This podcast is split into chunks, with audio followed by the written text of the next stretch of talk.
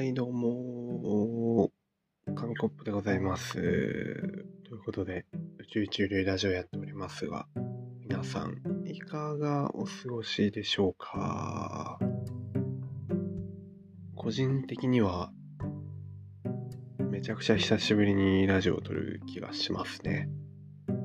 グラミー賞のラジオとかが結構、あのボリューミーだった、分割して流してたのと、サーモンさんのラジオがあったので、一人で喋るのは久しぶりな気がしますね。いろいろありました。いろいろあったけど、そんななかったな。うん、雪が降りましたね。大雪が数日前に降りまして、降ったけれども、まあ実際何か困ることがあったかというと、そんなこともなかったんですね。なぜならば、ずっと家の中にいたから。え結構多いですよ。あの、いつも一緒にゲームやる友達とかと話してても、え雪どうだった？いや、外出てないからね、うん、窓の外からベランダ見たくらいだけど積もってたね、みたいな。ちょっと別世界のように話してますけど、結構な大雪だでしたよね。うん。交通網とかね、都心だと麻痺したりとか、いろんなところでスリップしたりとか、ありますけど、皆さんのところは大丈夫だったでしょうか？こちらは結構雪が降って積もったんですけど、その翌日ですか？今翌々日くらいなんですけど、めちゃくちゃ晴れてですね、あの毎日のように晴れてるので、結構溶けるんですよね、日陰以外の雪は。まあ、なので、外も大丈夫なんじゃないかなと、の天気に思っておりますが、まあこんなもんですね。家から出ないっていうのは、こんなもんです。そんでですね、あれですよ。まあ、で今日何を話そうかと思ったんですけど、最近物忘れがひどいというかちょこちょこあるなって思ってて、ほら、今も思い出せなくなっちゃう。これしょうがないですけど、あのー今もうあれなん何を思い出せなかったんだっけ？その思い出せなかったエピソードを思い出そうとしてるけど思い出せないっていう。まあこれも負のループなんですけれども。あれですね。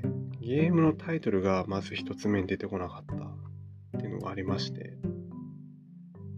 あの昔やったゲームあってね、あれ何だったっけなーっていう話を友達としながら、30分くらい延々と探し続けて、もうようやくたどり着いたんですけど、スカベンジャーっていう単語があるんですね。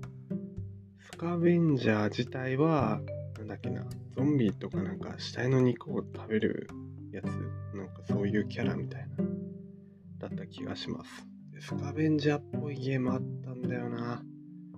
なんだっけなーってなって、主人公がめちゃくちゃ虚弱体質なんですね。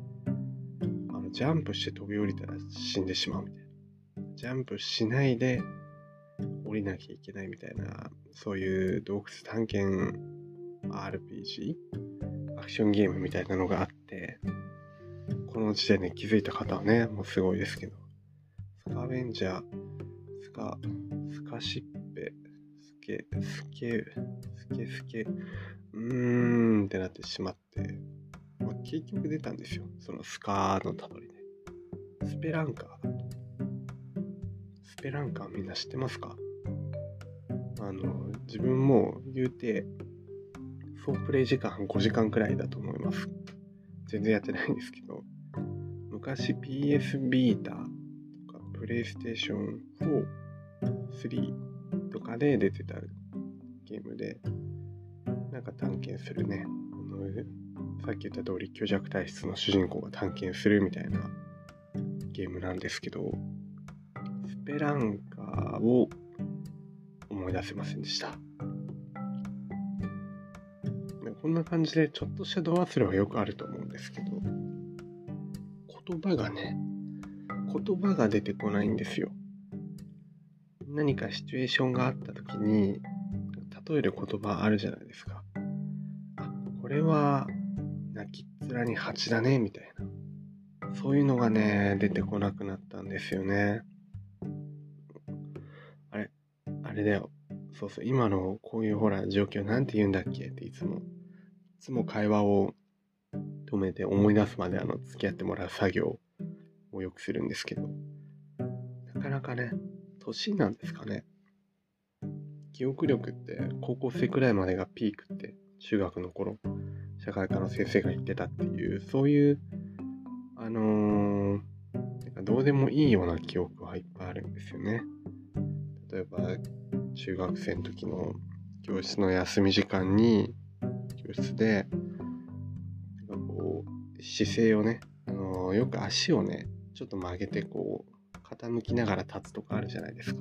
ちょっと寄りかかるみたいな。その姿勢ってさあの腰とかに来るよねみたいな話をしてて。いやでもねあそうそうなんだけどなんか俺はちょっとそれもまずいなと思ってるから左足で傾いたら今度右足でちゃんと傾くようにバランス取ってるよってそういうもんなのかなとは思いました。っていうどうでもいい記憶とかね。ありますよ。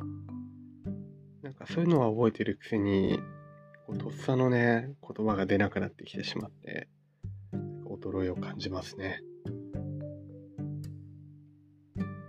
頭の方だけじゃないんですよ。体の方も衰えを感じまして。新幹線には乗ってない。新幹線には乗ってません。誰が新幹線なんて乗るもんですか？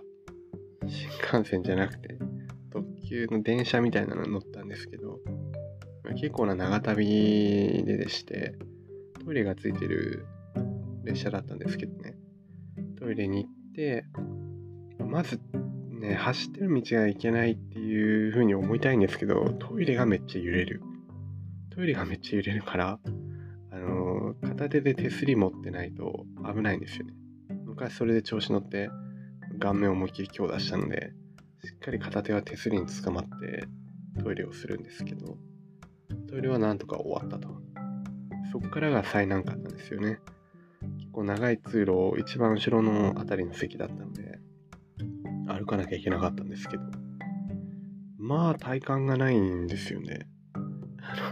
一歩歩くたびにクラックラってしちゃって、電車の揺れる方向に向かってあの乗客の人のところにおとととととって倒れ込んじゃうんですよね。